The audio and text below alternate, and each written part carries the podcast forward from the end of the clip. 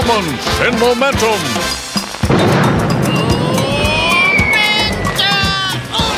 The rah-rah boys will go to bed so early tonight.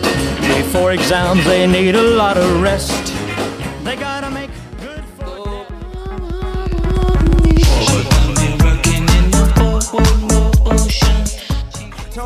Finished school and I started my own business. They say, Oh, you graduated. No, I decided I was finished. Thanks, Um, Bobo. yeah, he's awesome. All right. Greetings.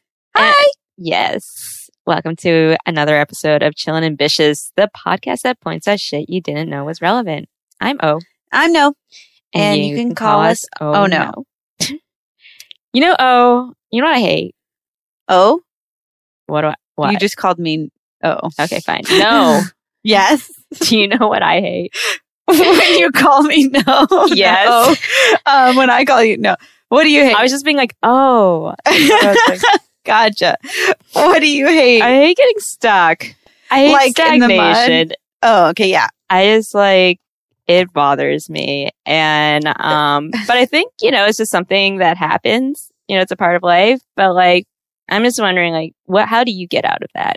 I think you just have to, I because we've all gotten there. I think it's like you just start to do like you give yourself a couple little things, and like you know like how how kids treat accomplishments like simple things you're basically supposed to do all the time. Like they'll be like, "Mom, look, tied my brushed shoes." yeah, I tied my shoes. Look, like I put on my own jacket." Like then you kind of have to take baby steps like that. Give yourself like five things that like are not that difficult, but you've been avoiding like answering those emails or something. And then you just start, and then you're like, I feel happy of myself. And like you can just start, happy of myself. yeah, exactly. And then you start to like build on these tiny little accomplishments. And then it just becomes, well, it just becomes like a, like, a, like moment. Yeah. You just start to build on it. what, what were you gonna say? I was going to say momentum. Oh really? yeah. Oh really? Because that's today's theme. Today's theme is momentum. Like it, you had so much momentum, you like had to stop yourself from saying it. Well, and the reason why we thought of this is because of today's life innovator. His name is Luke Taylor. Hi, Luke Taylor. Hi. and uh, he has decided to grace us with his presence today. Uh, he has been working. Uh, he has two buckets, right? Yeah, we can call him two buckets. He likes to call them buckets of of his life. There's Spark Prep, which he's been working on for five years now, What's and he'll Spark- talk. Uh, yeah, what is what's Spark Prep? Spark Prep uh, is primarily an admissions coaching business. We work with students who are applying to college, graduate programs, MBA, law, med school. Um, and the focus is to make applications less onerous, mostly by orienting to have the application process be one of self discovery, self realization, reflection, uh, deepening of values. Um, kind of a shift away from thinking of applications as either terrifying or exclusively about competition or exclusively about stress. Um, so we've been doing that for about five years now. And we work in Vietnam, Singapore, Hong Kong, and the United States. Awesome. Wait, so kids What? in all those countries that are applying, and that I mean, we definitely have them in the U.S., but in Asia, the competition. I Yeah. imagine it's like it's Can be It's- quite stiff. Yeah. yeah, and it's very, uh, I think, uh, unforgiving in the sense of like that's just what you're supposed to. It's more. I feel like it's accepted more that the com- the comp- the, the competition in terms of like Sure. There's been, yeah, precedents set for, I think, a, a long time that, that you kind of have to do whatever you need to do in order to achieve Yeah. whatever standard of, standard of education is considered prestigious or sufficient. Um, but increasingly, I think there's a, there's a lot of openness and receptivity to the idea that the process is also important, not just the end. yeah. That's what I was trying to say. That's what I was trying to say. Um, this is the end result. And then bucket number two is Oh yeah, bucket number two is uh, I'm a DJ, an electronic music musician. What kind of electronic music? Um, so a lot of crossover stuff. Um, pretty much anything that incorporates synthesized sounds. I'm a total audio nerd. I do a lot of sound synthesis. Um, but I think you know, five years ago, six years ago, I was a singer songwriter with a guitar, just singing, and now I'm doing a lot more, a lot more sound design, a lot more production digitally, um, and collaborating with other artists to do, I think, more complete songs. So working a lot on songs. Awesome. Yeah, we're recording in his studio right now. It's in his in his home. It is. Yeah. This is Yeah. this is by definition a home studio. This is actually a home in yeah in San Francisco, Yeah. which is like what the hell? You found a whole home. I know. I can never leave. I don't ever want to leave. it's wonderful. That's excellent. Yeah. I like what you were saying about um, valuing the process more, mm-hmm. uh, because something we really like to ask our chillin' and ambitious life innovators is how do they measure success? Um, because I think it's easy to, you know, like only look at like if you're the best in terms of like you got the best test score mm-hmm. or you're like your company is making the most money, but uh, one of the big things that we want to do here in Chill and Ambitious is, you know, rethink that and wonder is how would you like to measure success for yourself? It's fascinating. It's a um, it's a question that that a lot of my students actually come up with, particularly in in Singapore and in uh, Southeast Asia. Um, I will I'll answer your question obliquely, which is to say, I think for me, success has to do with am I asking questions that I still find interesting? Mm-hmm. Success. This might sound like a platitude, but it's not so much a destination or a final achievement, but is the quality of the process. And part of the quality of the process for me has to do with am I investigating questions that I find compelling, that I find interesting? Is there a meaningful growth edge in front of me that I'm interested in investing time into? Um, and I think, you know, particularly for people who are applying to college or to graduate programs, there are so many fascinating questions. That's why you're applying, really. You know, you're Mhm. applying to, to, particularly for graduate programs, you're applying to go and research an area, a question, a research premise that you find compelling. Um, and that adds kind of richness and a depth and a meaning to your life. And that has, I think, all to do with how we ask questions, what questions we ask, um, and the process by which we refine those questions. And, get, and then, like, if we find a particular answer, maybe that answer changes over the course of a year or two years or three years, and I come back and revisit the question. Right. Um, Yeah. Yeah. So that really that growth, the experience of growth, the experience of exploration is perhaps how I would measure success. I Well, love that's that. funny. That totally fits in with momentum, right? You're saying like if Yeah. is the question still relevant? Like what do you, you're obviously learning something all the time. So Yeah. like is it adding to that or is it Yeah. Well, it's always about taking it off? growth growth, yeah. and and but talking about it from uh, a self and world understanding perspective versus like always needing to have your company grow by this much percent and which and you know, also that's also important yeah. too but like talking about momentum yeah it's about growth But it's also understanding that like it's not that like maybe you set out on one trajectory and then like you know where where companies or just people kind of I think mess up is like that they become so attached to it that they don't recognize when it's not working anymore or when Mhm. it's like it's maybe not useful anymore. Trying to like you know going with an old going with old systems versus like really reassessing. I think a really important part of it is is self awareness and developing a level of self awareness because you can be asking questions, but if you're not looking to see if the question, as you said, is still relevant, or have I been asking the same question of myself mm-hmm. and not recognizing that I had I've had the answer for some time, uh-huh. I just forgot to start asking a better question or yeah. to see what the next the next phase is.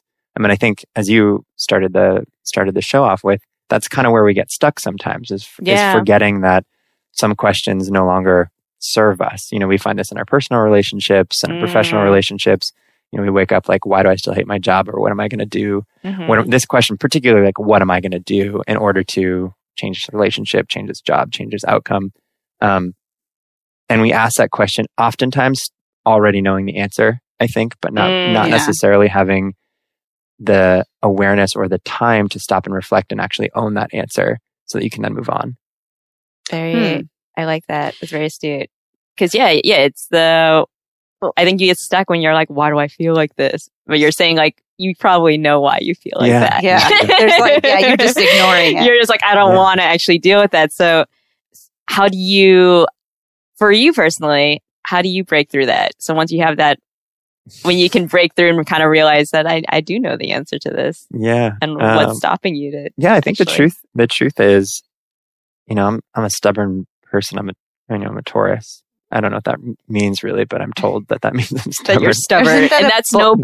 bull? Yeah. yeah, yeah. It's- And so I think in the in the past that in the past a lot of that has meant burnout. You know, working Mhm. working so hard, or kind of maintaining so much stress that at the at the end like there's no alternative you know th- sometimes people talk about like hitting rock bottom i'm not i'm not saying that that's necessarily the same thing but that's an opportunity that's a place where sometimes you have no other choice but to ask a better question or to um or to move on Too much ambition, not enough chill.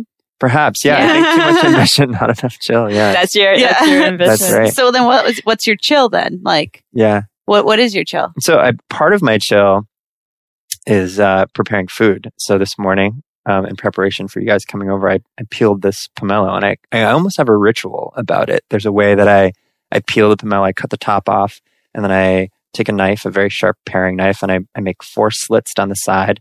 And I use my thumb and I I push the peel all the way down, and then take about five minutes, and I I supreme each segment. This is called supreming, taking away all the ex- yeah. Yeah, and this is that's part of how I maintain maintain chill because if in both in music and in coaching, it can be a very intellectual exercise. I mean, you're using your you're using your mind to navigate strategy a lot, but I think using your hands for labor, preparing things, preparing food, um, that totally helps shift the energy for me away, f- like from the neck down, you know, out of out of the the to do lists or whatever the the mental momentum is into more of like a present mind, present moment focus. the one that's always looking Yeah. forward. Yeah. Well, it's kind of I don't like I don't know if this really, but in my mind it relates. Um, we did an episode on positive procrastination and Mhm. kind of how how like working on a very intellectual thing is like taxing, but like being able to cook or something where you have or peel a pomelo where you have um a very like immediate you have like an immediate product like it it's so like this it's efficient in this other way that satisfies satisfies something different like and you get to eat it at the Yeah, end. you do get to eat it. Yeah, I mean it's de- and it's delicious. There's yeah, a it's yeah, there's a product delicious. at the end. Yeah, yeah absolutely. that sometimes you know, like you just said, the questioning that never stops. Really, Yeah, I mean, like, we were talking- actually yeah. we were talking earlier about chai, you know, and the difference between I think a homemade chai by someone who has taken the time to purchase each ingredient to make it particularly the way that they know how, and then the end product, you're like, how is it possible that that is this is this delicious? yeah, Yeah. exactly Um, and I, I- you know, some of the simple things when prepared simply, carefully, intentionally, mindfully are are the most delicious. Food and other things. Well, I think that's fascinating because so momentum, momentum, you think of this thing that you have to move forward, but actually you're finding that for you to get into momentum, sometimes you have to just be present.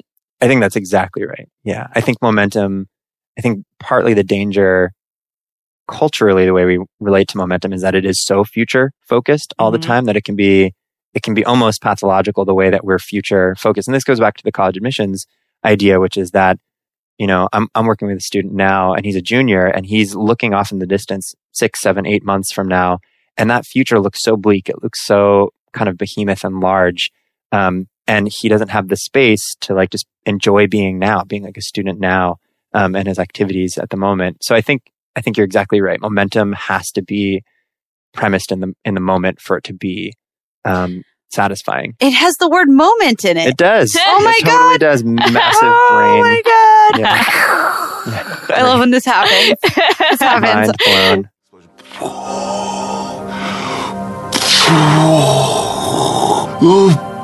yeah. I, No. I didn't realize that either, but it's yeah true. except for he yeah i didn't until he just said moment Yeah. yeah We just changed the world a little bit right now. yeah you have to be in the moment moment. You know what's always like? I had this like obs- image in my mind that I've always been obsessed with when I was a kid, and it was just like I don't remember which cartoon, but I think it was multiple cartoons where somebody was like in the snow, fell, rolled into like a ball, like you know, and then the snow just kept building on. You know, this they were in a snowball that just kept getting bigger and bigger and bigger, and like I've always pictured that moment. Like anytime I hear the word, that is literally the image that comes to my mind. Yeah, yeah. is like a cartoon character snowballing. Mhm, mhm. Um, yeah, there's a way we relate to momentum as almost out of control. yeah, you know but when you're in the moment there there really is no future. You're you're just attending to the task at hand. And this is what's great about coaching because when you're coaching you're just you have to be really really present with the person that you're that you're with just for that hour right? You can't be thinking or distracted. You can't be on your phone or doing there's no multitasking right? And so there has to be this practice of what it's like to be present with another individual and present with yourself just for that period of time I'm glad you brought that up because it's something me and Noah were talking about. I think, and one of the reasons people um, people actually have a fear of momentum sometimes for that reason, that Mhm. out of controlness. You know, there's a sense that like when you get into that flow, into the momentum, that means all of a sudden like there you you may actually be successful at what you're doing and people are going to start calling you and you're going to have like demands put on you and maybe you won't be able to control it or like what if it gets too big or like whatever and like you you lose the control and i think there there is a bit of a a fear that you don't even realize that stops you from getting into that momentum when actually when you're right in it it's it's more of a flow. You actually Mhm. can't be panicking about it. Well, this is funny because so I'm reading um, Big Magic by Elizabeth Gilbert, um, and she's kind of talking about like the what she moments of big magic or like you know when inspiration hits you and you're in flow and and all that. But she talks about how inspiration, um, like the how fear is this thing that kind of comes along with any endeavor, and so you just have to make room for it. But it's really interesting. She talks about how inspiration is um, it'll come to you like how you'll have an idea and then and you'll kind of be scared of it and not work on it and then like two years later someone else will come out with it like that the inertia of an, an idea is greater than you so you either cooperate with it and like don't fear that momentum and you just work on it in whatever way you can and Mhm. accept that because like the You idea receive it. You yeah receive it because the idea has more is the momentum and you are like the you are the the tool that it's working through. Yeah, I think that's really interesting. It, it reminds me of some of the some of the really great artists and the artists that I respect the most. Is their inspiration is not something that they take credit for, Mhm. right? You can think of you can think of inspiration. You don't actually if you if you inquire into the experience of inspiration, you don't actually know where inspiration comes from. It occurs Mhm. to you, and then we take all this credit. You can take credit for the labor, I think, but not necessarily the creative idea or the creative impulse. The creative impulse comes from some other some other place beyond our mind or, or just our our person. And I think that is that's that relates to all aspects here, which is the ego has to kind of come out of it. For mo- Mhm. momentums feels scary when our ego is wrapped up in it. Like when our, yeah when our particular identity, our like our self image is really wrapped up in whatever our endeavor is, that's when it starts to feel scary because then all of a sudden we're risking our person, we're risking Yeah. our identity. Totally. Like she goes on to talk about how genius, like she, she thinks like the, the, the downfall is like when we started ascribing genius to people, Right. like is it's the, um, because the root, I think the original Greek word is that genius was a separate inspiration that would come to you Mhm. and you would work together. Mhm. But genius, like somehow in, a, in like in our culture has become adopted as a thing that we own. Mhm. And then now, Some people have, some people don't. Mhm. yeah. Yeah. And so then it, it becomes this like very, Yeah. um, Potential. terrifying thing. Like Yeah. it, it causes anxiety instead of just saying, oh no, genius And a lot of lives pressure. outside. Right. Like, so what if much I'm not going to be a genius anymore? Yeah. Like, someone's going to realize that I, I'm not as good as I, Yeah. Yeah. Or, everyone thinks I am. or like how she talked about how Harper Lee never wrote like another novel after um To Kill a Mockingbird Right, because right. she just was like, there's no topping this, right? Where it's like she wasted all her like all these opportunities for inspiration and genius because she was terrified That's that so she funny. couldn't top it. Yeah. Yeah. Until Until what, that was last, that. until last year. Was? Yeah. Two That book ago? came out. Oh, that was written before though. Right. Oh, Someone was it? else released before- it. yeah. Someone else did. That was released after. And, yeah. and all the critics were like, oh, this isn't as good as blah, blah, blah. Sure, it's sure. like, so annoying. but yeah. And so I think, uh, part of the momentum then, yeah, is being able to receive and give and not, not have the friction, right? and also not hold ego. on, you know, because when, you know, that, that high that you get from feeling that momentum, then you have to, sometimes it moves on and it Yeah. lets go or it goes in a different direction. Yeah. If you, you Mhm. experience that momentum, you're like, wow, this feels great. I'm getting a lot done. I'm feeling real, really productive.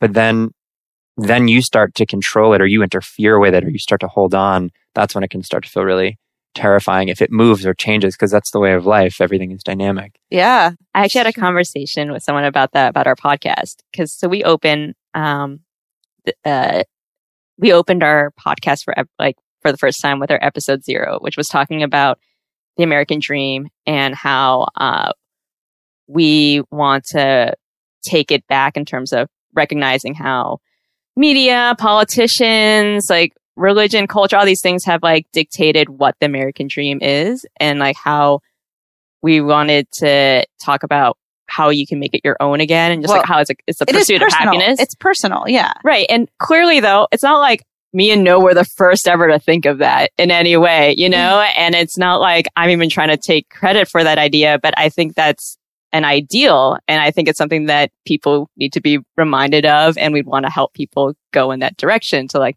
reclaim their dream. It doesn't even have to be American, but like just Mhm. that idea of having dreams in general. And I was And- ta- yeah, yeah. talking to someone about like, what's your dream, your ambition? I'm like, well, I guess it's my dream, but it's also not really mine. You know, like it's Yeah. just like it's clearly like I didn't. It's ours. this. Yeah. It's it's also someone else's. Yeah, It's totally. always someone else's. and that's okay. That I think we get so, so hung up with genius. It's like this original idea, like no one's thought of it before. Right? yeah. Yeah. And we, unfortunately, and I think it's unfortunate, it's that we have an overemphasis on that, on valuing that in our culture. And we Mhm. don't value other things. We don't value as much the, the quieter aspects of life. Mm-hmm. Together we could be genius, so genius. If we work together, we could be genius, so genius. So what would you say like you you started this business yourself, Spark Prep, Mhm. correct? Yeah, I was gonna ask. You like how did how did that come to be? Sure. Yeah. I think it came to be through a variety of ways. I was working in nonprofit organizations for a while and um, it was it was pretty clear, I think, that I had that that had run its course. Um, and I wanted to work in a in a different environment. Mostly I wanted to act. I wanted to find, you know, a side gig that would let me act, let me make my art, um, collaborate with other artists. Later transitioned more into music. And Spark Prep kind of presented itself having done a lot of tutoring in my life um, as a kind of natural progression of what it meant to be a professional tutor. Um, at a certain point, families started asking me to look at their students' college application essays, and it was pretty organic actually. Um, but it did take a while for me to realize that I was running a business because I had never set out to actually run a business and had no business running a business, had no background running a business. Um, so it took some time to to brand and to develop a product and to develop a philosophy and to develop services and then to network and then to market.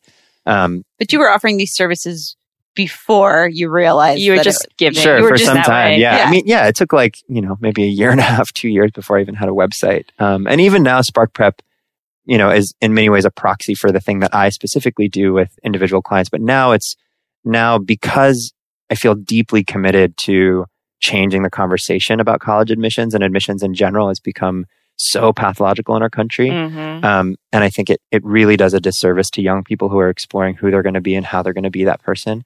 Um, that Spark Prep now is, it, yes, it's a college admissions service, but it's also, it's also in cloak a way of just being with young people and reminding them of their greatness, reminding them of their capacity, um, and encouraging them to ask deeper questions, right? They've been so, I think, conditioned to only ask very, very narrow kind of intellectual questions and the same intellectual questions Yeah. year after year after year, go through the same curriculum.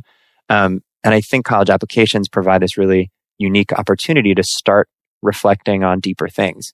Um, and they're totally capable of it. 16, 17, 18 year olds are, are totally capable of asking and answering profound questions about who they are, the meaning of life, the experiences that have shaped them. Um, so I feel it turns out actually that I've, I'm incredibly lucky to work with young people. And that started out primarily because I didn't want to work for anyone else. and I wanted the flexibility and the time to make my art and make music.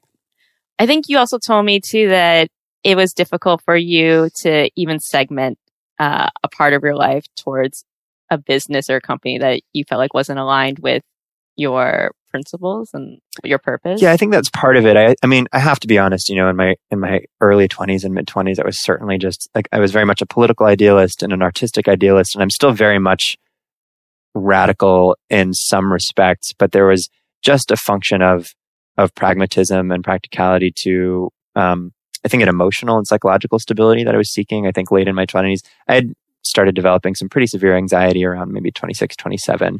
Um, and that just became unsustainable, mostly because I just didn't know what my role was going to be. Um, Yeah. And so it took a lot of iterating to figure out what my role was going to be. I was a I was a server for a really long time. I worked in the restaurant industry. I worked for nonprofits. I um, did a bunch of different things, and I think it's necessary to some extent to go through a bunch of different iterations. See, does this work now? Does this work now? Does this work now? And it, that kind of goes back to the asking questions and seeing if those questions are are interesting or not. Um, and then slowly, slowly, slowly, sustainability started to present itself, and Spark Prep took the form of something that I both loved and could invest time in and felt like it was meaningful. Um, but it did, it took time for those confluence of things to come together. That's And it's by no means perfect. It's by no, it's by no means perfect at all. yeah, Yeah. you can't. It, really it came on to like you. that. Yeah. That Yeah, totally- it totally did. visited you. Yeah.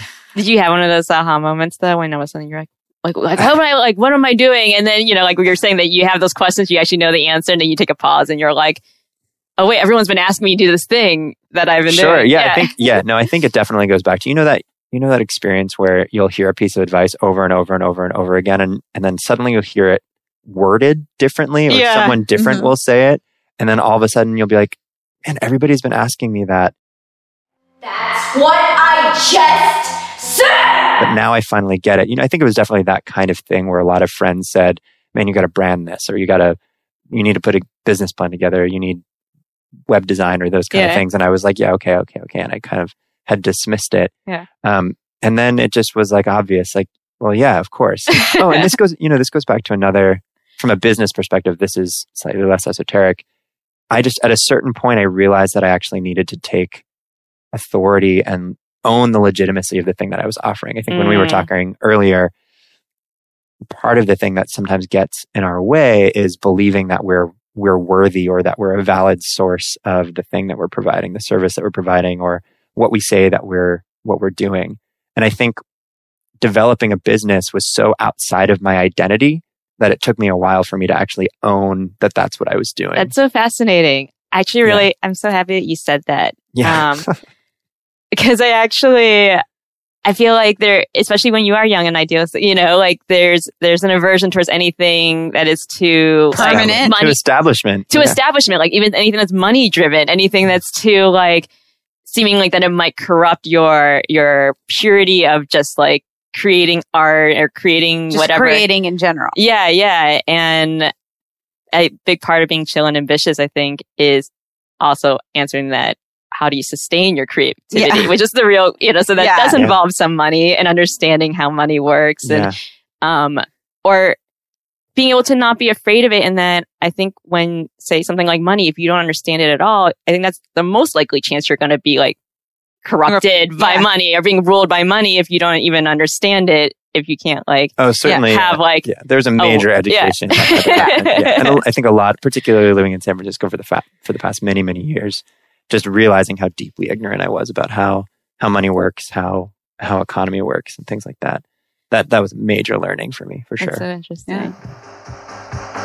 The best things in life are free, but you can give them to the birds and bees. I want money. That's what I want.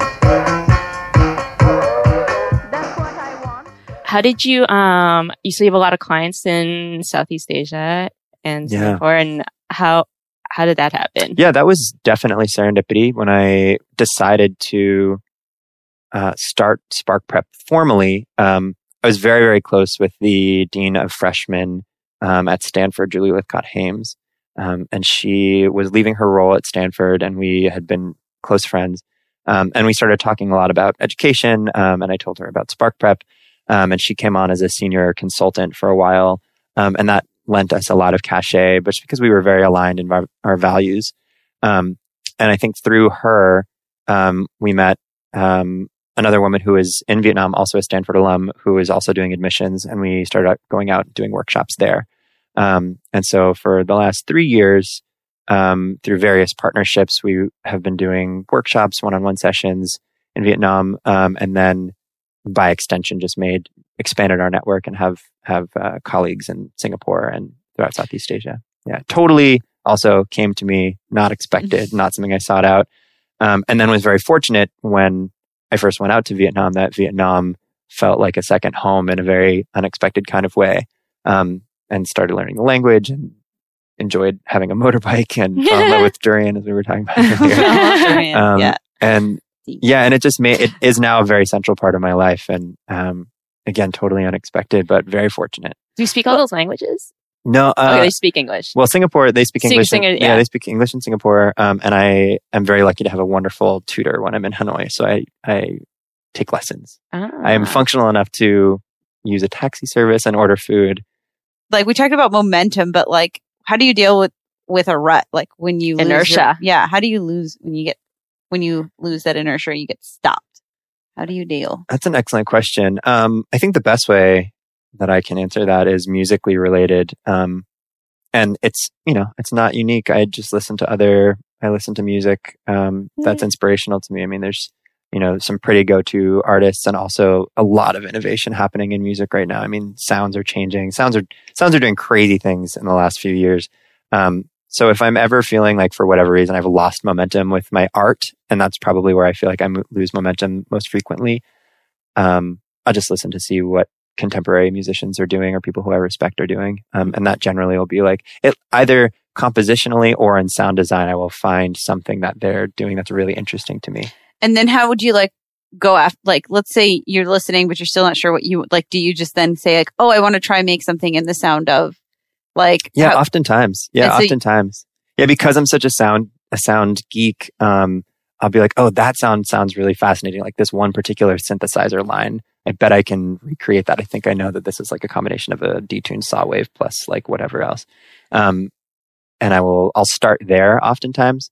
Um, or I will hear a key and I'll be like, oh, that's fascinating. They're using like a lot of extended chords here, and then I'll just sit at my keyboard and futz around a little bit.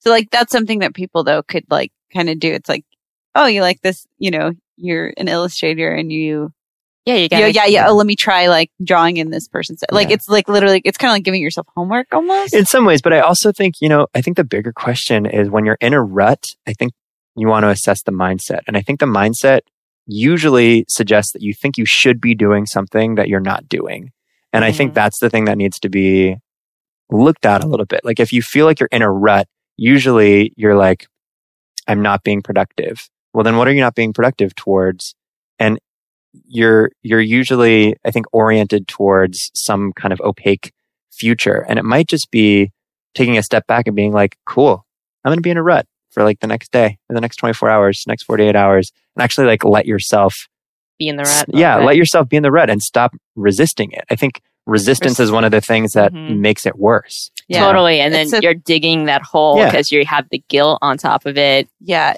Well, I think that's Guilt also, is such a useless, self-judgment. it's such a useless emotion. well, I'm glad you said the judgment part because I think a theme that keeps coming up is like rethinking something as bad or good. Yeah. Yeah. I mean, that's, yeah, that's huge. We're seeing it as inertia when really it's maybe that's the good procrastination that we're Yeah. talking about, that we talked about in this other episode.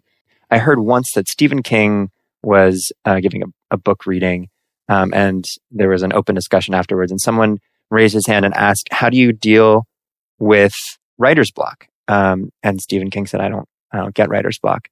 Um, and the guy was like, "Well, for writers who get writer's block, well, what would you suggest they do?"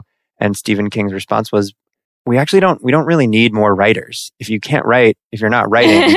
maybe you're not supposed to be writing right then. And I think on the one hand, that sounds kind of like cold yeah. and a little, a little unkind. But on the other hand, it's actually, you could relate to that as an opportunity to be like, well, I'm orienting to myself as someone who should be writing and I'm not, but maybe I should be doing something different right now. Yeah. And I think maybe the rut, maybe the rut that we experience is actually an opportunity for us to reconsider, am I oriented correctly? I love that actually. I love it. Don't do it. Reconsider. Read some litter. Sure on the subject. You should. Writing is so much experiential, you know, like maybe that you, maybe it doesn't mean you're not ever a writer Yeah, again. ever again, But, you- but maybe, maybe you right just now. go do some other crap Yeah. that gives you Yeah. inspiration so that hike. Like- it's, it's kind of like the dating Yeah. thing. The person who like really wants the boyfriend or girlfriend. Yeah. And it's like, maybe you should just work on your own stuff and then like you'll meet somebody who's like doing what you're doing and it'll be a bit more organic than like Sure. the cold mission to like Yeah. walk somebody down. Right. Yeah. I think that's a, I think that's an excellent example of that. Yeah. I, I'm curious because you said that you mostly feel like that you mostly only get ruts musically versus um versus like with spark plug or sorry Spark Prep prep with Spark Prep. Um, but do you think that's because you uh, are responsible for like the with for pe- other people like with that? I think that's part of it. Certainly, I think the other part is um, the switching of the hats. Um, so I think momentum can feel targeted towards one direction. So right now, Spark Prep has tons of momentum, and I'm loving it. I'm riding the ride. Um, and sometimes like on a Wednesday, I'll be like, I haven't made music in a little while. And then I'll need to kind of jumpstart that a little Gotcha. bit. So I think it's just the switching of the hats where I'll be riding the ride of, of Spark Prep, but that's a very, very specific PR process or marketing process or business development process. Um, and then to kind of get back into that creative mindset, I need more of a practice or more of, um, yeah, more of an inspiration to jumpstart that.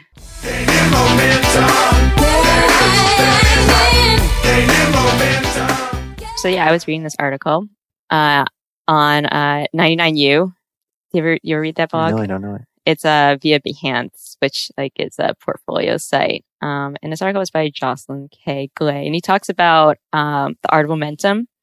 I've already actually referenced some of the things he talks about in it, but uh, one of the tips that he talks about is carving out that consistent block of time, right? Mhm. Um, to make room for whatever work that you're doing. And it, it actually made me remind me of like all this new studies coming out about building habits and just having to do like a little bit at a time. And, uh, one of the big tips he gives is like not setting too lofty of a goal, you know? So if like right now when you're going from zero, not necessarily being like, okay, for the next time, I'm going to just immediately go like eight hours, 12 hours a day or Right, something. right. Like make Baby it a bit more incremental. Yeah. incremental. Tie your shoes. Yeah, exactly. Because yeah, that's just that's Yeah. not how momentum works. Just like mathematically, like you you actually have to it multiplies, and um You don't get to go zero to a hundred real quick. no, and and when that happens, that's like a really it's it's it's those are also multiple steps that when Yeah. getting yeah. to and that in fact, hundred. you and in fact you shouldn't because if you go to 100 and then you go back down to zero right after that, then you can get down on yourself, right? Mhm. And the inc- Mhm. part of the part of building incrementally is, as you said, developing new habits. I think you know I took I took January, November, December were like intensely stressful months, and I took January kind of to unwind, and I realized. Oh, it's not actually that I unwind. It's that I want to live life differently in a different gear Mhm. and I want that to be the stabilized. I don't want to take reprieves from a life that is actually otherwise very intense and very stressful. I would like, I would like my baseline and my normal to be gentler. right. Um, and I think if you if you're focused on going from zero to 100, and then you crash again, that can be almost more detrimental to you know taking the long road and going slower and plotting. It's not sustainable. Yeah. There's a lot of Yeah. diminishing returns and wasted energy Yeah. in that model. Quick returns, but then all the recovery. You're, you Mhm. know, we're all getting older too. Your body can't Yeah. take that stress after a while. Sorry, Drizzy. Sorry. yeah, actually, uh, if you wouldn't mind, I'd, I'd love for you to talk a little bit about um, just that transition because you we talked a little bit earlier about how you because of Spark Prep being kind of seasonal, right? Mhm. And so November, December get these really intense months, Mhm. and um, I asked you like how how could you tell you were starting to burn out a little bit? Like how like you when you weren't Yeah. incorporating enough chill. Yeah, totally. Um, I mean, for me, it's I, and I think it's true for a lot of people when you're when you're running low on resources. And my, this is a word my mom uses. And my mom is extraordinarily extraordinarily talented at at identifying things like this. When you're when you're under resourced, is what she says. When you're under resourced, it's it's really hard to be present with people. Like if you if you don't have enough sleep and you don't if your Maslow's hierarchy of needs is not being met, Mhm. not enough sleep, not enough like glycogen stores in your blood, um, not enough you know emotional support or, or space it's just it's very difficult to be present with people you can be you're not providing as as good a service um, in terms of the compassion the empathy the thoughtfulness strategy whatever it is that you need to be providing to your clients um, yeah so i can you know i can I, I think i first noticed that i was running on burnout in december when i when i met with a student and i came away from the session being like i was a little bit short with that person. You know, the like the student had totally slacked on a deadline or something, and it was like the second or third or fourth time, and I Mhm. kind of like lost my patience. Um, and that's not not usually how I run how I run things. And I was like, oh man, that probably means that I'm distracted by other things or not getting you know not getting enough. I'm dehydrated. you know, Right, at the very right. How Yeah. would you? And how do you that- think in your chill state? How would you have dealt with that situation instead? When some like a kid's just like been slacking off for the three four weeks. Yeah. So um, I think so much of the way this business runs is based on empathy, right? So I think if a if a student is not meeting the deadlines or fulfilling the agreements that they've set, I have to get into kind of their experience and see, well, what what's up for them? What do they need? Like, where is that coming from?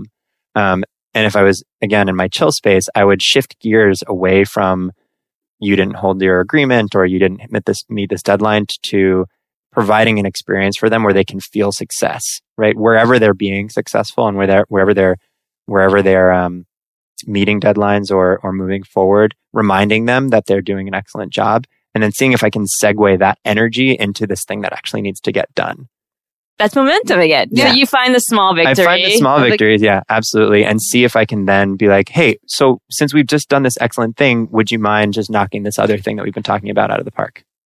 because it's probably like a confidence thing. There's a lot of different stuff that goes into like when you're not Yeah. Yeah. meeting certain performance, Sure. like whatever. Yeah, and like you were talking about earlier, I think the fear, a, a lot of it comes from resistance. I mean, one of one of the ways we deal with fear in life is through avoidance. And if Mhm. there's if there's a place where we're avoiding something, typically that means that we're like resisting the sense of fear, right? There's a sense of fear and we're not looking at we're not interested in dealing with it right now. Mhm. Um, and if there's a way that someone like me or anyone really can make that more palatable or less dangerous or more approachable, um, then all of a sudden the resistance can disappear, the fear can dissipate, and then there's flow again. There's there's more room for momentum.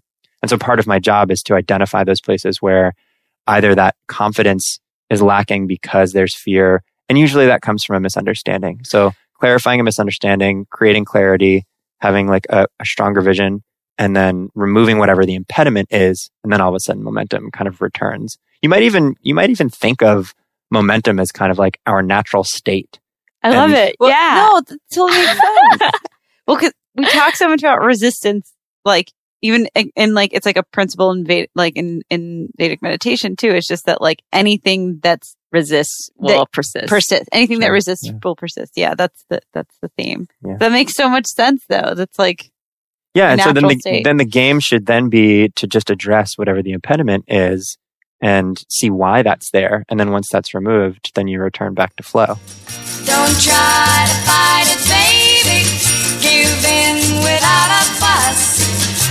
try to fight it, baby.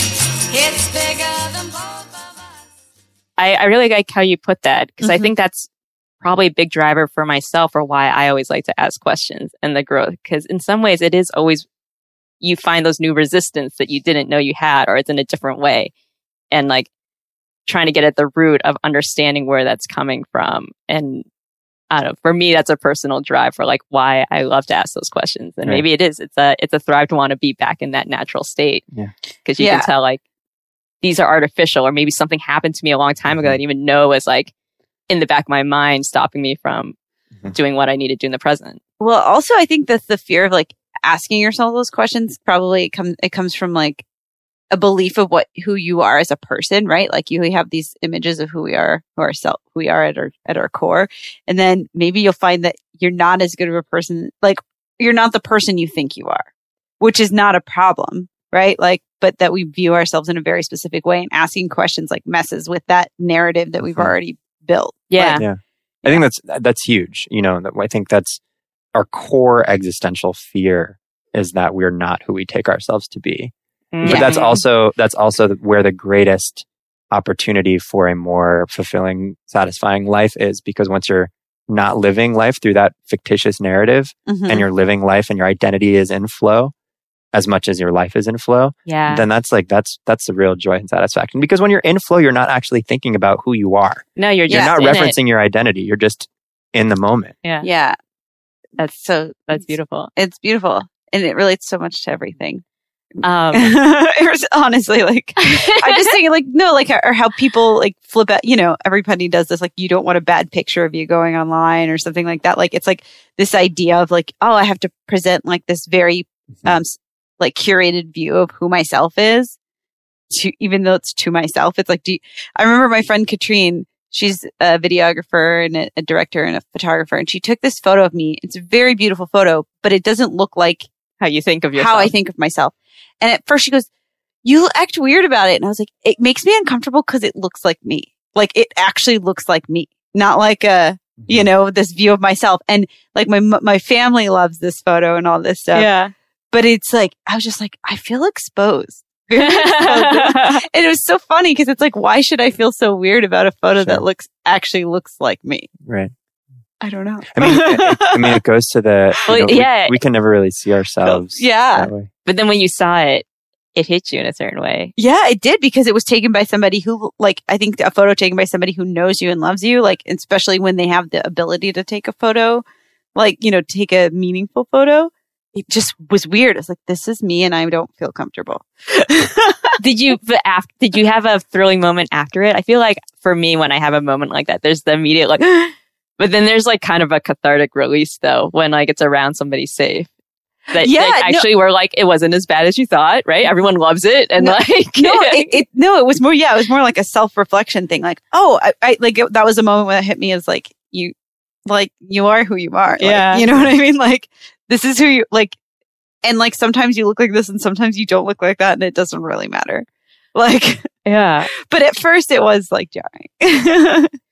Well, I want to ask you, Luke. We talked a little bit earlier about, I guess, one of the, one of the things that I guess you ran into in your life where you had an idea of yourself and add up, and you were talking about the business part, right? Like, mm-hmm. I'm a business person now, right? In some in some way, right? Well, actually, I think it goes back to business. Business person is one of the things that I do. I think my earlier fear was that being a business person would somehow impact who I was.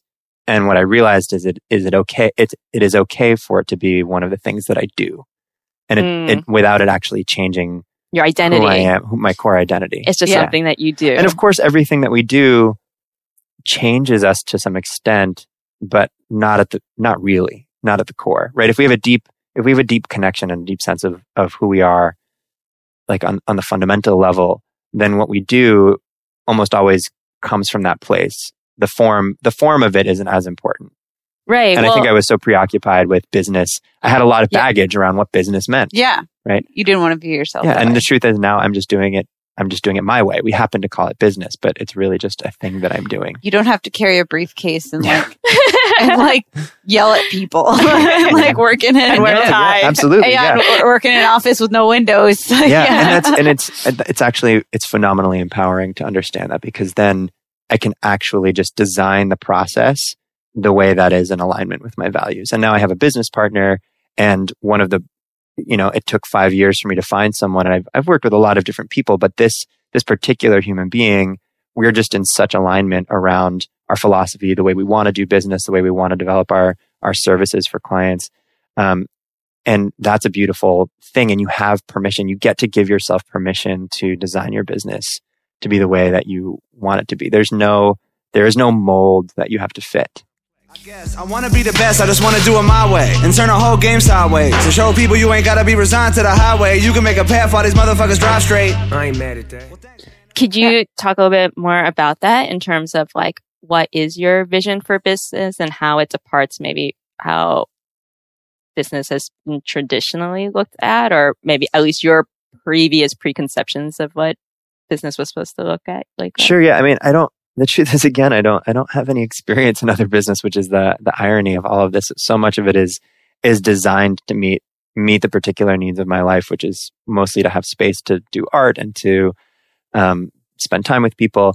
Um, but I think, I think, you know, part of the baggage that a lot of us have around businesses is that it's about avarice, that it's about accumulation, that it's about exploiting people or it's about exploiting uh, a loophole. And I think it doesn't, it doesn't have to be that way. You know, certainly I- think coming from, you know, a more perhaps socialist background or, or very, very leftist background, we believe that all business is, is corporate. Mhm. Um, and that isn't necessarily true. In many ways, you know, all exchange abides by some some rule of business. Um, and you don't have to, you know, we get caught up in these words. Business doesn't actually mean anything except for the Right. thing that we Ascribe div- to it. Yeah, except for the thing that we ascribe to it. Um, and so now that that's not now that's not an impediment anymore for me. Mhm. Um, I'm happy to call it business because that makes it legitimate for other people, you know, and and that's fine. Um, but in my mind, it is it's just a part of the thing that I do in life. It was like a work of momentum. It was literally just like you went along and it, it built it. You, it kind of built itself, Sure. right? Yeah. It told you what it wanted to be and then right well yeah. What I like about what you said too is, uh, I think where where business and money does get come into a problem is like yeah the avarice the greed when people start putting money as the priority versus these other aspects of what a business can supply because at the end of the day a business is supposed to be like you need something i have something so we exchange it or like and that's how we're Yeah. supposed to it should be about community. Right. It's a, it, actually at the end of the day, it is about community when it first started, right? Or like, uh, it's, or so people can go do other things and farm, you know, right? Like, so if you don't want to be a farmer, you can start selling that and you can, you can have your other trades. Yeah. And so we work together to bring together, um, what we need. And then money just as a cash flow thing so that you don't have to wait for the harvest. You can actually be like, I owe you. Yeah. And, uh, but I think what's important or what I've noticed about you is that you you seem to have recognized like the power of money in that way in terms of like how it can just be a vehicle, like you said, something that you just do to like what you actually really care about. Because your goal isn't like to have a lot of money now. Yeah. All of a sudden, like I'm a business person. My book, like, Right. it seems to be uh to Now be you have able to live money the signs life. for eyes. Yeah. yeah, yeah. uh, that you can live by certain standards that you've set for yourself, right? Um, Well, and also really contribute to other people's lives. It would be different. It would it would be different if I felt like my my business was not human centered, mhm. and it is. It's focused on it's focused on the experience of of young people who are going to grow up to be adults who are going to participate in society, um, and their growth trajectory, right? And I think a lot of education has gotten away from that, and I and I don't. There's no finger pointing in that because it's it's a very very convoluted system. Um, but if there's ways that you can that you can function outside of that and provide a reference for students to think about and orient to life in a different way, a way that isn't isn't defined by test scores and achievement and prestige and competition and stress and anxiety, um, but is actually perhaps a little more esoteric, but is more deeply rooted in who they're going to be for the rest of their lives, not the next two or three years, but Spark Prep, the vehicle is to prepare them for a broader horizon of their lives 40 years 50 years 60 years not just not just the the next 10 months to get you into college and then you're off on your own you know yeah. hmm Have you ever had a moment where the need to make money ever conflicted with this mission? oh totally yeah i mean you know i think again the maslow's hierarchy of needs will will challenge you if you feel like your needs are not being met you know and how and however we relate to our our needs. If you feel like your needs are not being met you know you will people naturally i think look to a side hustle. You know Mhm. can i can i get this short term gain before i'm getting to the long term gain? Um yeah so that's you know i think but a part of that is an orientation again. You know like what do i really need to be comfortable? Mhm. I mean, if you're constantly referencing your peers and what they have, and this is, you know, a legitimate challenge living in, in the Bay Area where, you know, I'll, I'll be 30 this year and a lot of my friends who I, who I went to college with, they own their own companies or they're, Mhm. they're in director roles at, at major tech companies. And it, I think it is part of the human condition that we compare ourselves to others. Um, but you have to stop doing that at some point. Comparison is the thief of joy. I don't know who said that, but I love Yeah, I that. think that's true. It's true. I mean, and and it's natural. It's Yeah. totally natural to compare yourself to others, as long as you use that in a productive way, and as long as you it doesn't become pathological or addictive.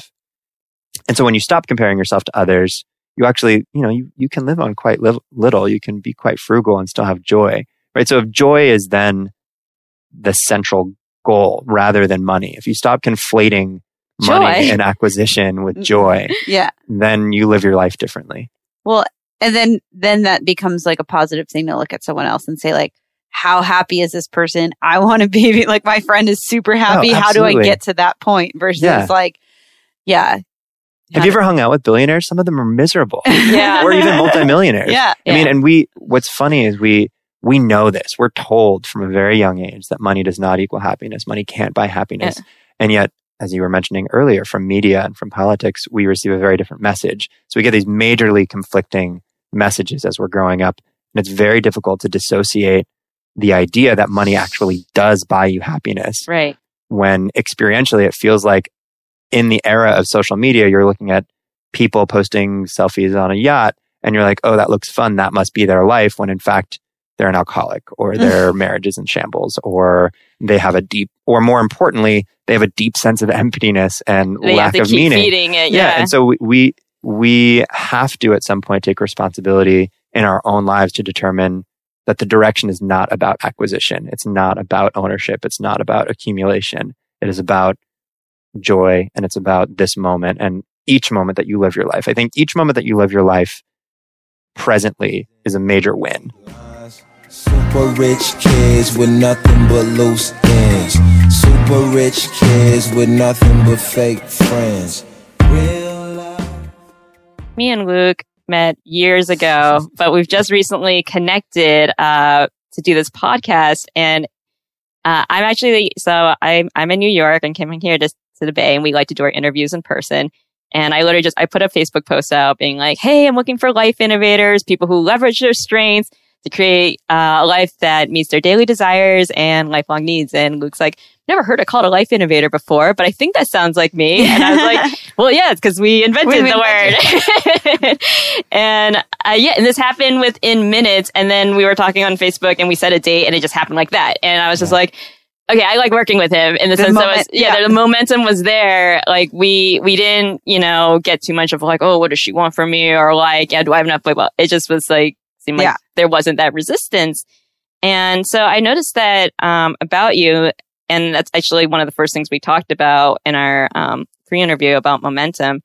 Uh, and it seemed to be a continual theme when I was talking to you. Like you were mentioning your partner, uh, that your business partner that you, uh, just decided to go into business with. Oh, I liked this. When I re- read her notes, I was like, oh, what is this? I love this.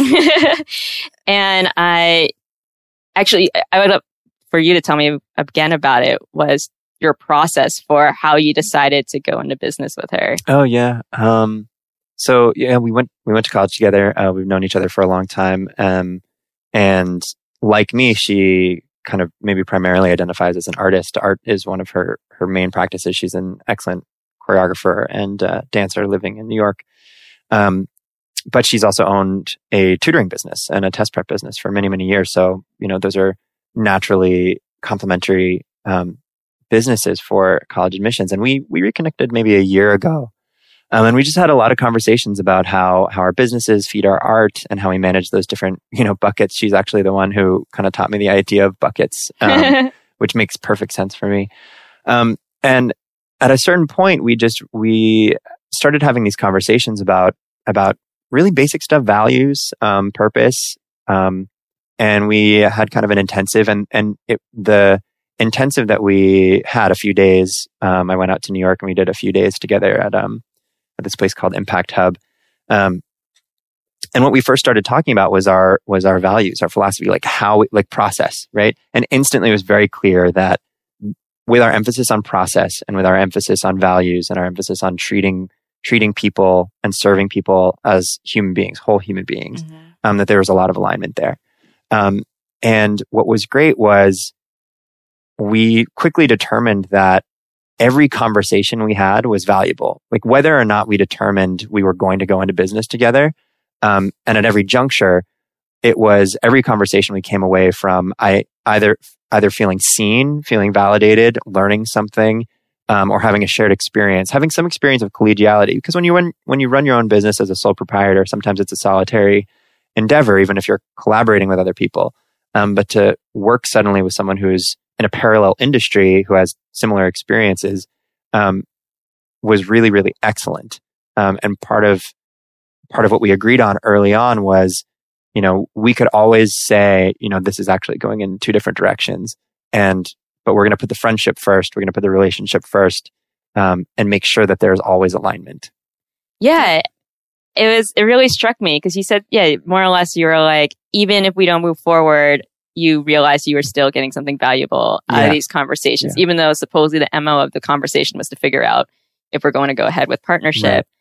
Right. And, um, and I think that's that should that's a that's an excellent orientation. The orientation is as long as as, as long as I've gotten something valuable out of this conversation, um, and I not even as long as like I trust that I will get something valuable out of this conversation because I trust this human being and because this human being trusts me and I can show up authentically with them. right. And there's no there's no agenda to like extract value. It's just to be present and in that exchange, growth just naturally happens. Well, I think it made me kind of realize kind of like why I love this podcast. Cause, uh, yeah, some of the guests we have on, we end up doing other projects with. Maybe we don't, but Yeah. like people ask me, they're like, don't you get exhausted from talking to all these people? And I guess for me, I just, I'm so excited about meeting people who are also chill and ambitious and have these like ideals and finding out their story and how they came to that. Uh, I, Yeah. I do just find that valuable in itself. And, um, it also, uh, it, it caught me in that I think in my more chill states, I'm more aware of that, but I've definitely in other less chill states haven't been as appreciative of Mhm. how maybe those conversations Impact. are, are impacting me. Um, or maybe I, I do notice it later. I'm like, oh, that conversation, I really thought about it, but I don't take the time to be like, oh, I'm going to appreciate it. Yeah. And I was wondering if that's uh, a habit that you've cultivated, because I would imagine that adds to your momentum, you know, to constantly have a habit that like takes things and appreciates them and the positivity to build those victories, those small victories, like you were saying. Yeah. Yeah. Um, I think, I think the way that I relate to it is that good or bad, every experience that ends is then done. And then mm-hmm. you're in the next moment. And mm-hmm. as, as long as, as long as you're, as long as you're then present again and then again and then again, then it's always good. You know, it's a lot, it's when you start lingering on was that conversation successful or not successful. And sometimes that has, that has real pragmatic use, but from a life perspective, Yeah. You know, lingering, lingering on the past and having anxiety about the future is, liter- is literally the recipe for suffering. Fucking lingerer, man. Yeah, totally. Linger. Is there something? Yeah. There, is there some? There's nothing you do to like remind yourself to be in the moment. No, sometimes the moment reminds me to be in it. Ooh. Mm-hmm. Ooh. Because you have that awareness. Well, you're you also, doing? you, he is a meditator. You are. I He had a feeling because the language you keep using. Okay, now you're talking my language. Now you're talking my language. Now you're talking my language. Now you're talking my language. Guilt, shame, and stress are all habits. Yeah. Yeah, well, I mean, they're the stress is me. they t- they mm. teach you. I mean, they teach you whatever they teach you, and anything that teach you has teaches you has value, but only until it doesn't anymore. Well, I think it's they- if you're learning from it though. Like there's a, there's a difference though because you have like guilt and shame are kind of just like built in, right? Like you're always gonna have like you're always gonna have them about some things, and shame should only really come from a place where you're saying, "Is this aligning with my core values?" If it's not aligning with who I am as a person, like morally or you know, then yeah, then you think about why you're why you feel ashamed, right? Well, Like, right, and, and you reassess. But guilt and I guess guilt can come from that, but guilt is like the lingering feeling, right? Like that's the, like it, we're taught that, it, I don't know, like, I don't know that it has a use. Well, I think, I think think, guilt maybe all of them have uses in the sense of like indicators. Like, Yeah. like maybe not useful in the sense of like, uh, absorbing yourself into it. But I think like when you have guilt, I think that's an indicator. Like maybe you aren't doing something that's aligning with Okay, it, right? yeah, you you know, need and, to- It's information. and you- it's Yeah. information and like processing it or like, You need to apologize. Like you feel guilty about what you Right, said. you right. apologize to that Um, person. Yeah. But yeah, at the end of the day, it should be like a reflection of, of a morality and then maybe it should be some temporary. is there a process or certain questions that you seem to find you ask yourself, um, to, to make sure you're asking the right questions?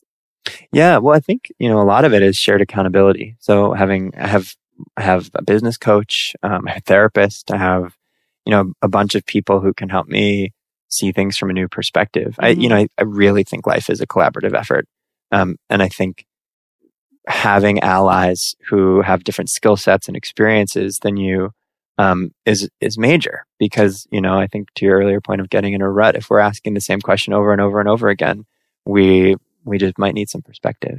Yeah. That makes sense. It can Well, flow, question, yeah. answer. You have to have the feedback to Yeah. keep the flow going, right? But I like what you said about like life is kind of a communal effort. Like, Yeah. because our whole like one of our biggest tenets is just that like the world works better when we play to our strengths. Mhm. So Yeah. it's okay to recognize where you're where you could use someone else's strength. Yeah, but you have Yeah. to be in that. You have to also be willing to listen because you know I know people, and I'm sure you do as well, who you can have all the business coaches and therapists and advisors in the world, and you can pay them a bunch of money. But if you don't, if you don't listen, and if you're not open, Yeah. if you're not open to actually shifting or hearing something in a deep way, then people can just talk at you, and, and it's just hitting a brick Yeah. wall. Well, we were talking like you were talking about Olivia, how like momentum is reciprocal. Mm-hmm. Like, yeah, that's the most.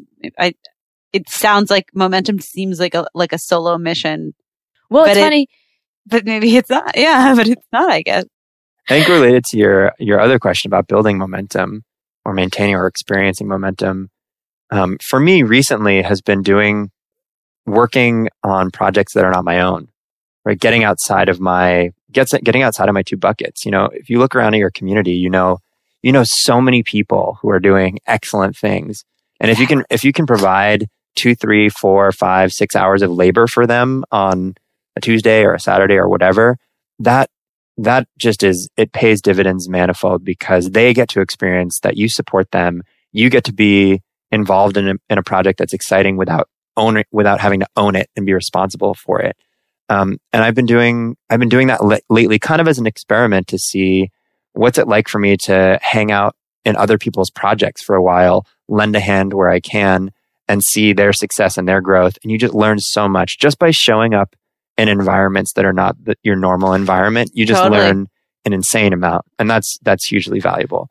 Totally. I love the job shadow. I love to do it. It's like, Yeah, yeah. we actually we just shadowed the beekeeper like we were telling you Yeah. about earlier Yeah. and that was definitely outside the comfort zone Well, I didn't want to get stung. But, yeah um, but it was really cool to be like that's your daily yeah. Um, no, I do that whenever I'm thinking about like, oh, what other skills do I have that I'm not using? Like, then I like to ask friends who have different. Can I like tag along with you to work for a day and like help you out, like see what it's like to work in, you know? Because sometimes you'll find that you'll have, you'll find, you'll discover s- skills you didn't know you had either, or like applications of skills Mhm. that you have. Yeah. Yeah. what I do like you that. think uh so you're on this would you say more or less you're you're living the dream at the moment of like what you would like to happen It's so funny. Um, I don't. Th- it's so. I, I, this none of this is is what I dreamed or what I imagined. You know, Right. I, I think I wake up every day kind of surprised and excited that that you know, ten years ago, there's there's no way, no way, ten years ago, I I would have thought that I would be here working on electronic music, living in a house with eight people in San Francisco, running a business that works in Southeast Asia. So what's funny is I think we we we talk a lot in life about setting intentions uh-huh. and having an intention and I and I even talk about that but I had no intention for this really um it was kind of kind of giving myself to giving myself a little bit more to the chaos of life and and seeing where it took me and applying a little bit of energy here a little bit of energy there a little bit of energy here and and certainly paying dues when necessary um but yes i mean if your question is is there a lot of flow right now yeah totally well i think measuring your dream by being are you asking are you in a place where you can ask all those questions right Yeah, and can I be prepared for tomorrow to be totally different? And yeah, Yeah. yeah. I think I think it's What- I think it's a fun exercise to set a course and then see where you end up. Like, Yeah. you're not going to get to where you're likely not going to get to where you thought you were going to go by the means you thought you were going to get there. Yeah. But you'll get somewhere, Yeah. and it's probably a good idea to enjoy yourself while you're yeah. while you're on your way. it'll never look exactly as you pictured it and and if you force it like you probably will you could probably get it but you might hate it once you get there you'll probably hate it once you get there do you think there were any sacrifices that you made towards this journey uh, or consequences that you had to like resolve or deal with in terms of like making sure um, you are staying true to your values and on this journey of questioning yeah Yeah, I think certainly. Um, I mean, different business relationships that didn't didn't pan out, um, or were really valuable in teaching me the way that I didn't want to do things. mm-hmm. Um, you know, I'm the kind of person that I think I just I orient as much as possible to experiences being valuable, and I try not to label them good or bad, good or bad. But as long as I'm taking something away from them, where I feel like, cool, I've I'm I'm have grown, I have learned something. Um, and that can sound like such a platitude sometimes that like life is about growth and life is about learning, but but really that is my orientation. My my orientation, particularly you know with my business and with my music, none of it is stagnant. It is always changing. Um, but to your to your point, yes, certainly relationships have come and gone, business models have come and gone, um, and part of it is adaptability, and part of it is I think the practice of letting go of things that are no longer in service to your life's joy. Um, and that is always sometimes hard, but always valuable. So I guess maybe you let go of a little bit of stability. Not that we ever really have Yeah. that stability, but but Stability. more so than maybe someone who wasn't always asking all those questions. Sure. Um, and yeah, a bit and and some conflict as Sure. well. Yeah, I mean, if Um, you want to talk about sacrifice, I, mean, I the identity, right? Like the Yeah. identity. Five years ago, five years ago, Luke's identity was like very staunchly politically radical, anti-racist, very pro-queer, anti-straight, and and these days it's not. I'm less combative. You know, it's not that I have been. you're not the KKK now. yeah, it's not. It's not that I have been subsumed into the mainstream or that I've lost my political bearing, but I'm putting, I'm pumping less energy into fight, into into daily battle, and certainly there are parts of systems, political and economic systems, that I think need to be changed and need to be resisted for survival purposes. Uh-huh. Um, but my identity is not fundamentally caught up in battle anymore, and that needed to be sacrificed. That's really Ah. fascinating. Yeah.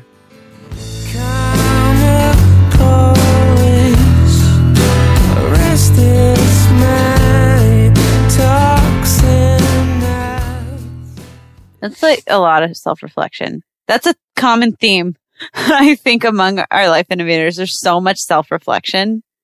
So you have to to get face yourself some of those uncomfortable ideas because then you have to start because I think it's really easy to be like, oh, if I'm not fighting all those things, does that mean I'm like all of a sudden selling out? Am I like this is the central fear for like for a political ra- radical? I think the central fear, particularly a white cisgendered male of privilege, the the central fear is that anything you do will be selling out, and that's such it's such a false dichotomy that will hamstring your decisions. There is not a thing that you will sell out Thank into. you for saying that. And it's, it's- the yeah, it's conversation I have. Yeah, I mean, and there's there needs to be some. I think, particularly for people of privilege, there has to be some awareness of the level of access that we will always have to go and rejoin the economic order of the day.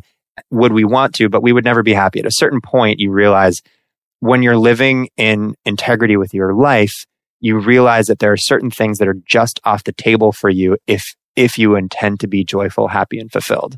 And a lot of that is in the mainstream. I think about that a lot.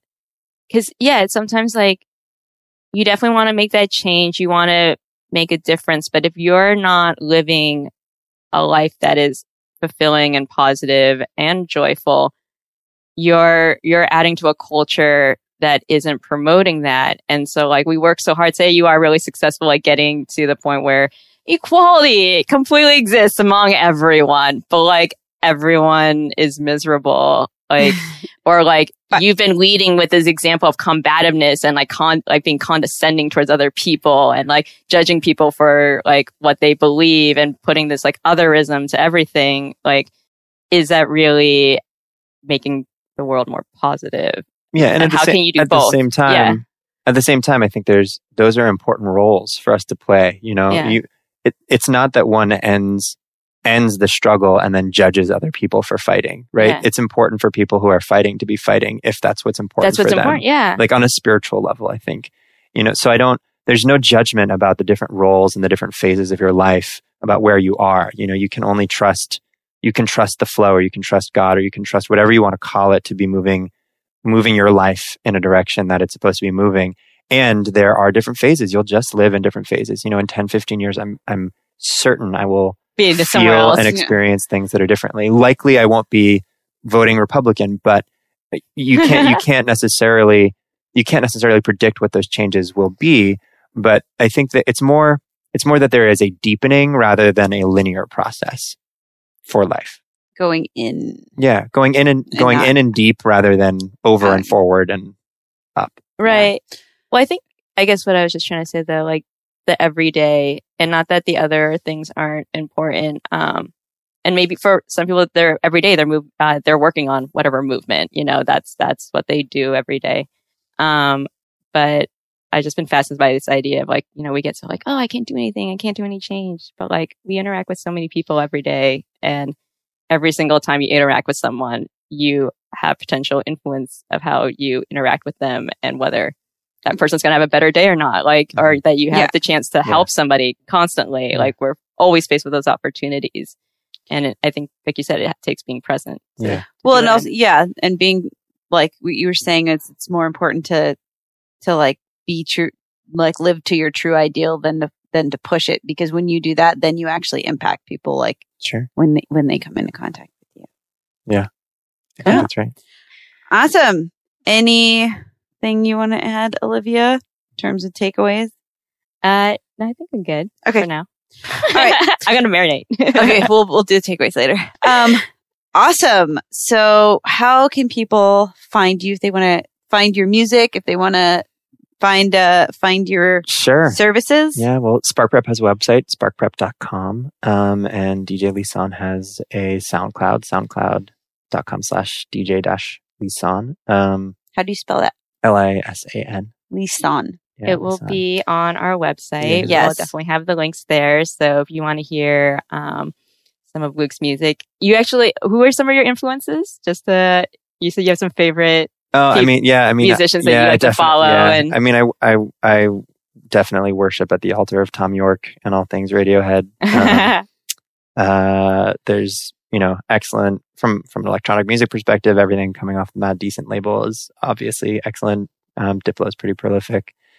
Um, but I also, you know, I wake up in the morning and I put on Chopin. I put on Chopin yeah, classical. Yeah, Chopin Nocturnes and Preludes. It's my jam. That's what I listen to when I'm on the train and I read. Mhm. Because you can actually listen to music can, and can. really read, and it's better than the people yelling. I like listening to Chopin when it's snowing. I don't know about the snow. Yeah. Chopin in any way, like Chopin. Where all do you- over. Where do you Chopin?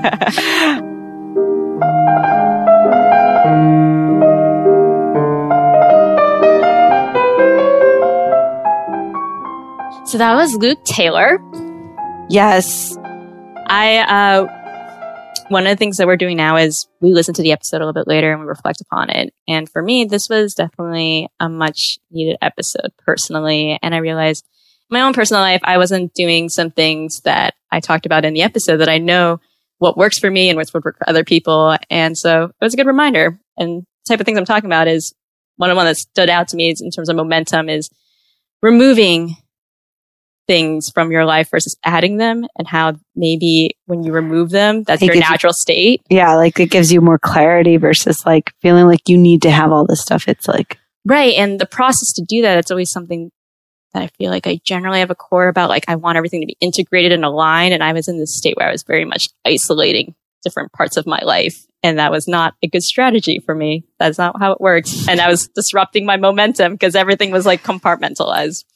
But anyway, so that was, that was my reflection. I was like, I am not creating momentum because it's, there's no flow. I had a lot of reflections, which is funny because thinking back to this episode, I just like, I knew that he was very insightful and we had a good conversation.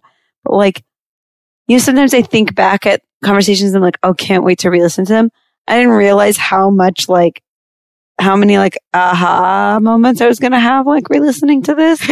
Similarly to you, mine was that like, so I took a lot of time off. I like quit my old, left my old career and kind of like transitioned into doing some other stuff, but kind of took a long time off versus like while, while working on this. And one thing he, he talks about was, um, like, well, two things really struck stuck with me. It was like, one was that he doesn't take, like he, since he works seasonally, he takes, he tries not to treat it like it's a break, but like, how do you maximize your normal Right. when you're not in that? And I didn't do that well. So I kind of got stuck like a little bit. Like I think I got mentally stuck a bit. Um, and it took me a while to be like, oh wait, like I took this time off to do all these other things. But what was, I was starting to become like anxious about what it was like, what it would be like to like go out and start over versus like, that's what I wanted. What I wanted was time to like explore all these things and those things would, would, um, inform what I wanted to do.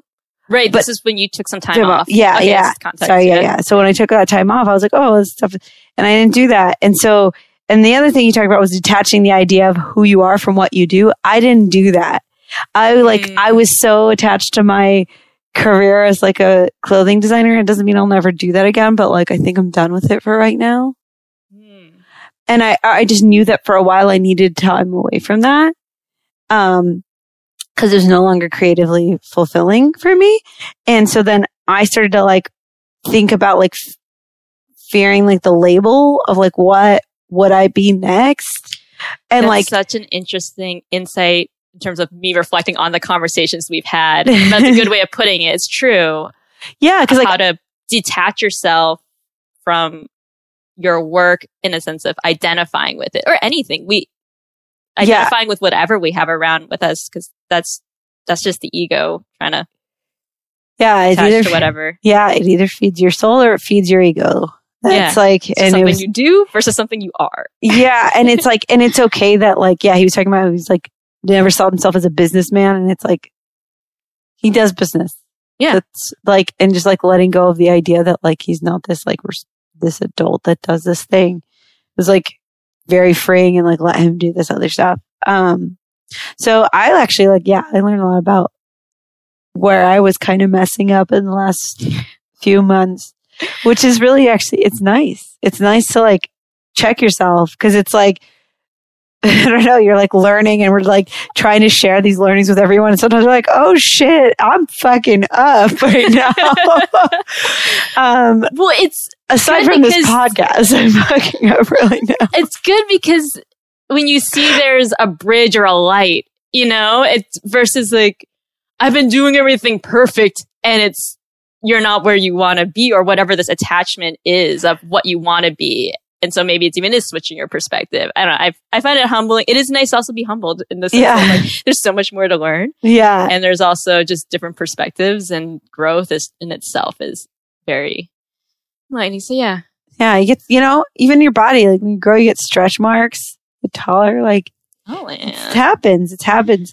But like that, like an, another critical thing though he pointed out was that like we talked about you can't go from zero to a hundred and it's just like incremental gains. Like, mm-hmm. Like if you're starting from a place where you're kind of like, like he was saying, like rock bottom is kind of an opportunity, mm-hmm. right? And not that it's necessarily you have to start from rock bottom, but if you feel like you haven't had momentum, if you've been like really sludging through and just like ask yourself, you know, like ask yourself, are you asking the right questions? And then if you like want to lose, so like it's so funny actually thinking about this in terms of the gym because everybody talks about their gains or whatever, but like going to the gym and like, you know, let's say you have a goal of like running a race or something, like you're running, you want to run a 10K. Right. And you go, there's actually an out, a, an app called Couch to 5K. And I think you can go like longer on that, but they start you with like, oh, okay. So like your first day, like run half a mile. And then the next day you do like there's actually like a course, like it maps it out over how much time you have before this thing. And then it maps out your week. So it's like you'll start with like a half mile and then you'll do like a day of weightlifting and then you'll take a day off. And then the next time you run, you run three quarters of a mile. And then like it literally works you from your couch to the race. Right. So like as minimal, like so that you're not overwhelmed. It just tells you those kinds of things. So like those are kinds of like, and if for you it's not a race, it's like you want to lose 20 pounds. Don't start with thinking about how awful it's going to be to lose 20 pounds or how you're going to do it one day. Start starving yourself. Like you just have to go to the gym. Spend, if, if you're too tired after 20 minutes, fine. Like 20 minutes. And the next time you go, you say, I want to do 25. Like, Well, right. And the body is such a great way to stabilize the mind, which can just go in so many different directions. And I think Yeah. to see it, you know, when you actually physically see the momentum building and you can literally not get anxiety or emotionally attached to it, it's literally like, oh, my body feels this way. yeah. And then I let go and you can literally see when your body, when you're building that momentum, those times when you're like, can I do more? Can I do less? But yeah, that's Yeah, a but great way to actually see momentum in action and have your mind observe your body, be like, oh, momentum works. yeah, but it works that way with tasks too. Yeah, like, yeah. You don't start with like the end goal. You just say like, what little things can I do? right. Like, what are doable? What is doable? I really like that. Is that your question you didn't know was relevant? Um, sure. What goals do you have that you feel kind of inti- like? Be honest with yourself. What kind of goals do you have that are intimidating you? And then maybe start from write it down. Let yourself know what that is, and then map out like, okay, what would it look like what would halfway there look like? Right. What right, would a quarter of the way there look like? right. And then what would like, and so then it's as that starts getting smaller and smaller, then you have like these really actionable things. Exactly. Or even if that feels too overwhelming, like why you don't like you can have a list of a couple things you do that's like maybe one of them is just researching it a little bit online and like creating a document on a Google Doc that's like your research on it. I like the water pump metaphor. Where like if you try to okay, back in the day when you used to actually pump water to get water from your faucet, you literally would have to physically really put lots of energy into it. You would pull the lever and it would pump like you'd have to do these really big pumps until you would get enough momentum until the water would start to flow on its own. Mm-hmm. And so I think it is daunting when you are at the beginning. You are starting at zero. That you do have to put a bit more force into it. You know, you have to show up at the gym when you never show up at the gym. You know, you have, and it's going to feel unnatural. It's going to feel like, why am I doing this? I hate this. And it's going to feel not fun, honestly, unless, I mean, you can get a mindset. The mindset would be like, it's going to be for my own good. Cause once you start getting there, you're going to have a good time, you know? Well, and also like that maybe what is that one? um it's not your to-do list, it's your get to-do list. yes, get to do list. But like but also like not everything fucking needs to be fun, which is like the silliest thing coming from me, which I know that you're laughing because I need everything to be fun all the time. I need stimulation all the time. But um but like that if you accept that, it sometimes helps you to get through it. And also, if you are in a rut, the other thing that um, Luke does is he like does stuff that gives him inspiration. So, like he said, like if he hasn't made music in a while and he feels uninspired, like he starts listening to other musicians, tries to see what they're doing. Actually, Adam Vita also said that that's what he's doing. He'll like try listening to other rappers, see what they, what other ways they do stuff. Like basically, just like don't shit on yourself for like not being inspired. Just look at other people who are doing stuff and just like be okay with the fact that like they're doing something different and that you might try it that way and it'll spark something in you. Um, And we can always turn it around now. Yeah. Being in the moment. Really, at the end of the day, all His stuff all comes about- down to being moment. oh my God, the momentum. word moment and momentum blew my mind. That's actually, if we pull the lens back even more, we're getting a bit more like, oh, this specific thing in me personally. I feel like that was the one thing I really wasn't being in the moment. yeah. And that's what I need to get back to. Being in the moment, not worrying about what if I do this and all the consequences. Well, that's literally everything that was like we said was like a problem we were having is like was a was a symptom of not being in the moment. Like attaching yourself to the idea of who you are, that's not being in the moment. Like removing, like for me, the whole removing, Removing things, barriers, yeah. creating momentum. And I was putting barriers up because I was responding to fear. yeah, so then that was not being I in was the moment. I was, and it But that wasn't being in the moment. That was like preparing yourself for future moments of of difficulty. Yes. Um so yeah. And yeah. So yeah. All So, right. we've had a lot of self reflection. Despite that, we've been putting the freaking podcast out. So that's like, we've been, Yeah. we made it sound like we just were going through some No, no, I think so. Yeah, doing the podcast like this is like this is a, a work of love, and it still happens So every week. Um, but like we also have uh, like all these other things in our lives, like as everyone else does, and so We're trying to make it work too. We want to bring this out. We want to. we're figuring. Yeah, we're also figuring this out as we're doing. Like we're kind of. No, I don't want to say building the plane as we're flying it, but like like our intention for starting this came from a very real place. And like that also meant that we started from a place of not knowing what this, how it would work or what it would be. Mm-hmm. And like while we're th- trying to figure out our ideal lives, and that's kind of what this pod, this, essentially what this podcast is, it's like, how do we figure out how to integrate? Like we're also learning. And I actually think that like it's, I like, like being able to be honest and vulnerable about that. But like the podcast is the, is the constant and you know and lives your life lives get chaotic like they just do and it's okay Yes, it's chaotic. chaotic they get chaotic so anyway um i lost my voice because i was screaming at kendrick lamar last night. Um, it was amazing. But um not last night. Two nights ago. Um but anyway so getting back to it our question you didn't know was relevant. Like let us know your feelings on like thinking about things you've been avoiding because they seem too big and um like how do you you know think about them and break down how you can get back to that. and but- tweet us. Tweet Right. us, let us know, email us, text us. A lot I feel like people people text me all the time, and I'm like, I don't know if I'm allowed to use this. Um, but At Chill and at Chill Ambitious, and our website is chillandambitious.com. Correct. Uh, Wook, if you want to find his stuff, uh, is at sparkprep.com. And you can also find that out on, um, On our website, on our website. uh, which is chillandambitious.com. So thank you for bear- for listening. Bye. I'm O. I'm No. And We love you. Bye. bye.